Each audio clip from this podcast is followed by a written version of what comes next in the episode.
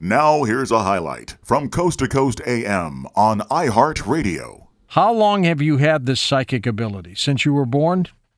Definitely. I feel that I came from a family of intuitive uh, women, men. Uh, my grandmother uh, was definitely an intuitive, my aunt, my mom. Um, my grandmother was actually married to a Navy man, and uh, my mom was born in Chelsea, Massachusetts. Uh-huh. And during the and during the time they stayed there, um, when she, you know, when she was a little girl, the family uh, saw ghosts all the time. My mom and her siblings actually played with an Indian uh, little girl that always would appear um, out of nowhere. They knew it was a ghost, I, I guess. At some point, they figured it out but she would appear barefoot, um, sometimes even in the snow. And my grandmother would say, you know, why, why don't you have any shoes on? And I guess eventually they figured out that she was truly a ghost and not a real person.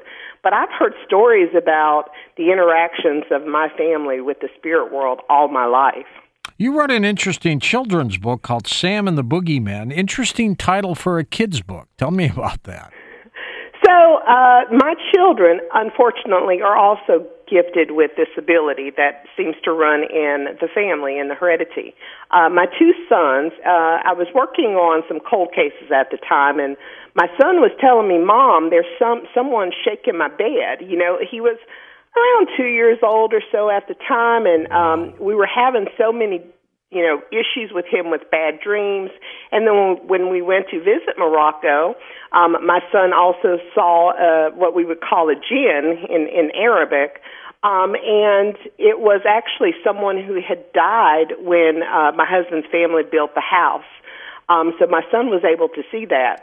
When we came back to the US um to the house he kept seeing all these different spirits in the home and so we created this book. I let them pick out the names. I let them uh, choose the illustrations. And it was their way, uh, basically, to deal with what was going on. And I wanted to definitely empower them and make them feel like this was their guardian angel, not the boogeyman. So the story is basically uh, a tribute to my children um, and other children, and it teaches you how to make a boogeyman spray. Because I, I sometimes feel that parents, when they have these situations with their children, um, they feel the negative instead of turning the negative to a positive because it's not always an evil. It can sometimes just be a grandmother that's checking on them or a loved one that just wants to see them and make sure that they're okay. So I always tell people don't say the boogeyman. Let's say guardian angel. It sounds so much better. When you were in Morocco, were you in Marrakesh? I did go there. I went as many places as I could. I went there. I went to Fez. Um, my husband's family is from Mohammedia, so uh, I was shopping every place I could. Well, it's a uh, interesting spot, and uh, it's a it's a gorgeous area out there. It is very beautiful. Um, I loved walking the streets of Morocco looking for haunted places. Um, my family didn't realize that at the time that I was actually finding the ghost houses and trying to uh, discover what spirits were there, but uh, they later found that out and they were tickled by it. Ericka, did you find the people to be very friendly? Oh yes, uh, Moroccans are very. You know, I, I think that's just true of of the area, but they're very friendly. They were definitely. Um, sometimes I didn't even speak the language, and intuitively I knew what I needed to say. It was just a crazy thing, but almost definitely, if you've not had an opportunity to visit Morocco, I would definitely encourage you to do it. Your mother used to dabble with the Ouija board, didn't she? Oh gosh, there are so many family stories about my mom and the Ouija board. Um, growing up, my mom was kind of like that artist hippie uh black girl that, you know, uh that dabbled in all kind of things. Um, and we would have, uh, you know, little Ouija board sessions. I remember growing up. My mom would talk to different spirits. One of them was David, I remember. Um, and it used to scare the crap out of me. Um, but then, you know, I guess I didn't realize how cool she was at the time now that I'm doing this type of stuff for a living. She predicted your her employer's death, didn't she? Yeah, so what happened was my mom at the time was going to school for dentistry, um, and she was working for a gentleman by the name of Dr. Spence. Um, and he was kind of like a mentor to her. And she, her gift is a little different from mine. She has an uncanny ability to sense death before it happens. And so she was pleading with the, the, the doctor and his wife and the family, please take him to be seen. There's something going on. She was at work, began profusely crying. Um, he had a heart attack um, while she was there. Um, he literally basically died in her arms. And that was, I guess, so traumatic for her. She really wanted to turn her abilities off. Um, so that is one of her gifts. She's she's also kind of kooky because she likes to do like uh, reborn dolls and mm-hmm. she does snakes and she she's a very intuitive, gifted artist. Um, I wish I would have got that ability, but unfortunately, I got the talk to dead people thing, so I'm I'm okay with that. You were ten when uh, the employer died, and something very strange happened. Did he come visit you after he passed on? Yes, that night uh, when we had left the funeral, um, Dr. Spence actually sat on my bed, um, and he talked to me just like you know we're having this conversation now. And he basically told me that you know um, everything was going to be okay. I had no idea. I mean, it was just one of those weird things. And we had a conversation about a lot of different topics. And I thought I had dreamed this the whole time until later on when this stuff would happen again. Um, I realized that was not a dream. That was definitely a visit, and it began to happen more and more throughout my childhood. I would have deja vu. I could see auras around people. I could hear um, inside my head uh, clairaudience conversations of people when I was about to go to sleep, when I was walking around. Um, there were just things that I knew as a child that I should not know. Um, and I didn't really understand it at the time, but that was basically the genetic component to this inheritance of psychic ability that I had. Ericka, what other abilities do you possess? So I always say that I have all of the five senses, um, but the sixth sense to me is just all of those things supersized. So I taste, I hear, I see, I smell, and I feel. And one of the other things I like to say is that, you know, it's like a joke that I talk and see and hear and taste dead people. And because of my kidney transplant in 2019, I actually carry with me um, an organ from someone who is also deceased. Oh, my God. Now tell me about that kidney transplant. What happened to you? So when I um, had uh, my first child, or became pregnant in 2019, I was diagnosed with polycystic kidney disease. Um, you know, and the the the idea was that my kidney would continue, um, and then at some point it would fail, and I would have to have a transplant. So I secretly didn't tell anybody. You know, none of my clients knew, none of my friends knew. I went through this whole process of, you know, waiting for the downfall of my kidney. I did uh, dialysis at home. Um, and then later, um, probably about two days before my birthday, uh, July 31st, 2019, my birthday being August 2nd, I got the best gift ever, the best birthday gift you could ever want.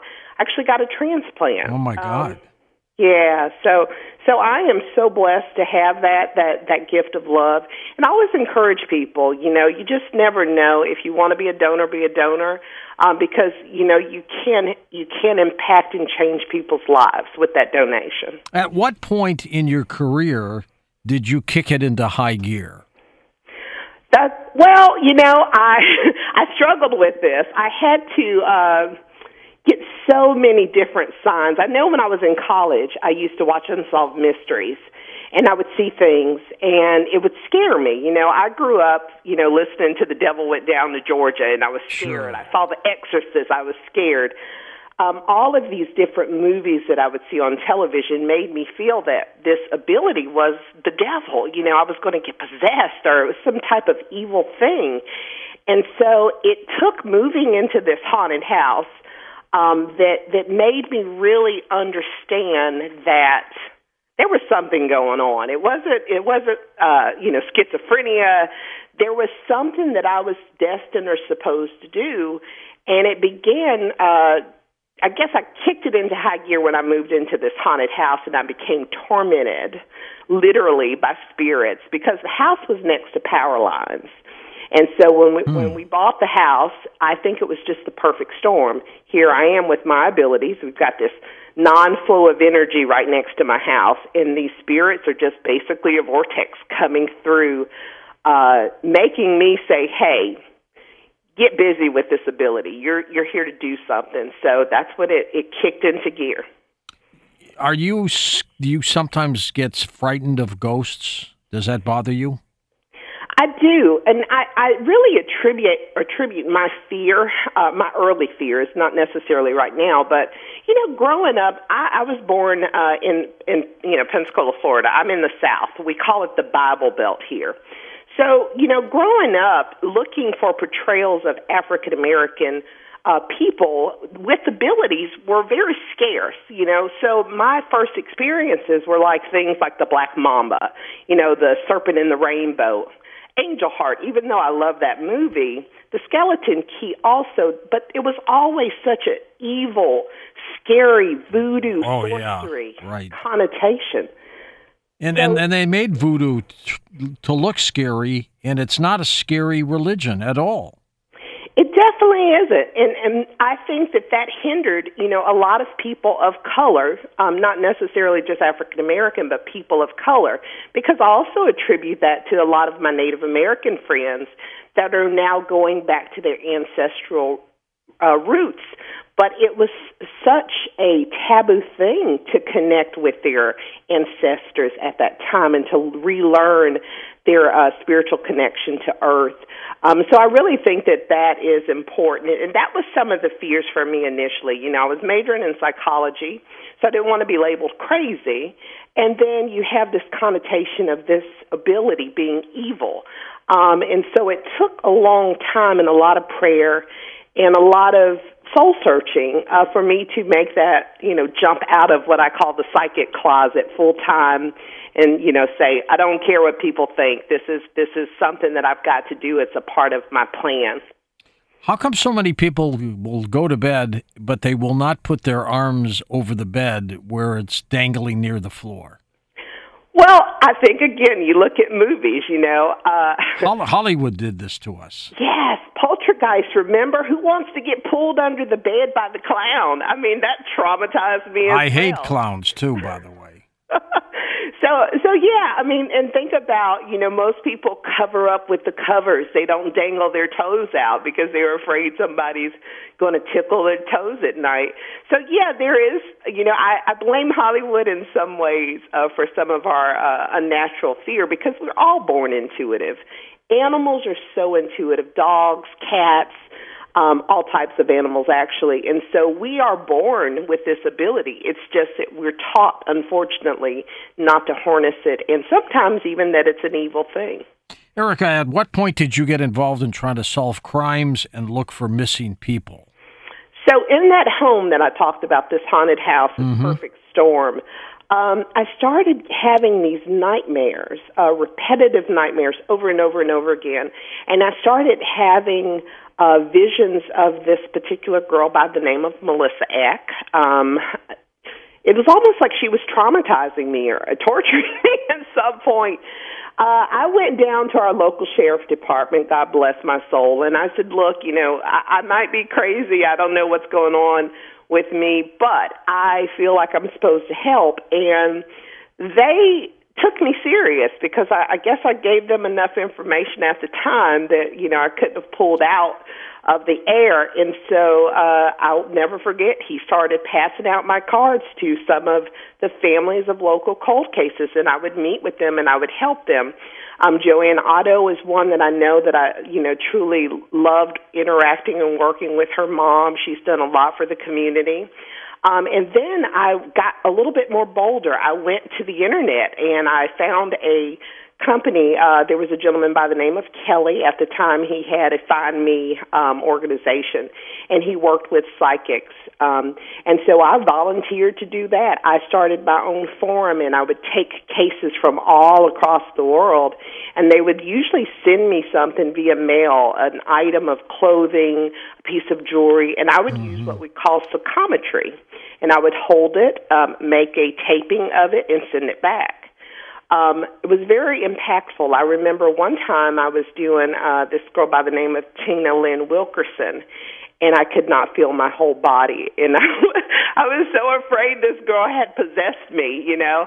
Um, but uh, I think that you know there's always these things that happen, these synchronicities to kind of keep you guided and all these things just kind of unfold. And moving in that house definitely was a catalyst to start my um, decision to work for cold cases and missing people. Did law enforcement approach you as well? Yes, um, I was able to work with uh, some cases, especially over the internet. And locally here in Pensacola, we did have a girl that went missing by the name of Samira Watkins, and I was able to assist with that case too. Um, she was actually uh, that case really traumatized me for at least three months. I did not read. Um, she was three months pregnant. Um, she was murdered, and I had met her prior in a gallery reading and told her that she was pregnant, and she did not even know she was. Oh my God. And the whole circumstances around the the reading was that she needed to stay away for the, from the then father of the child that I saw her being hurt, murdered specifically. Um, and the fact that I could not stop her death um, traumatized me for so. I mean, even to this day, I cry over it. Was he convicted? He was. He was ironically a military police officer and he was married at the time and this went viral all over the place um they actually made a documentary about it as well um but he went to work over at the navy base and threw her body in a duffel bag military duffel bag at that um in the ocean and she was found um later but yeah it was just a horrific case because um, unfortunately, she was three months pregnant. So not only did she lose her life, but an, a, an unborn child was also lost too. And you know, the families are all devastated. Ericka, you are called the Oprah of the paranormal, aren't you? I was called that for a long time, and I think I still am called that by some friends. And it was primarily because at that time, uh, I wanted to be uh, the Oprah Winfrey of the paranormal. I wanted to um, network and make those connections, and I did for a long time. Uh, took a break and started raising my children, but I found that uh, the universe kind of said, "Hey, it's time to get back out there." So that's what I'm doing now. Listen to more Coast to Coast AM every weeknight at 1 a.m. Eastern and go to coasttocoastam.com for more.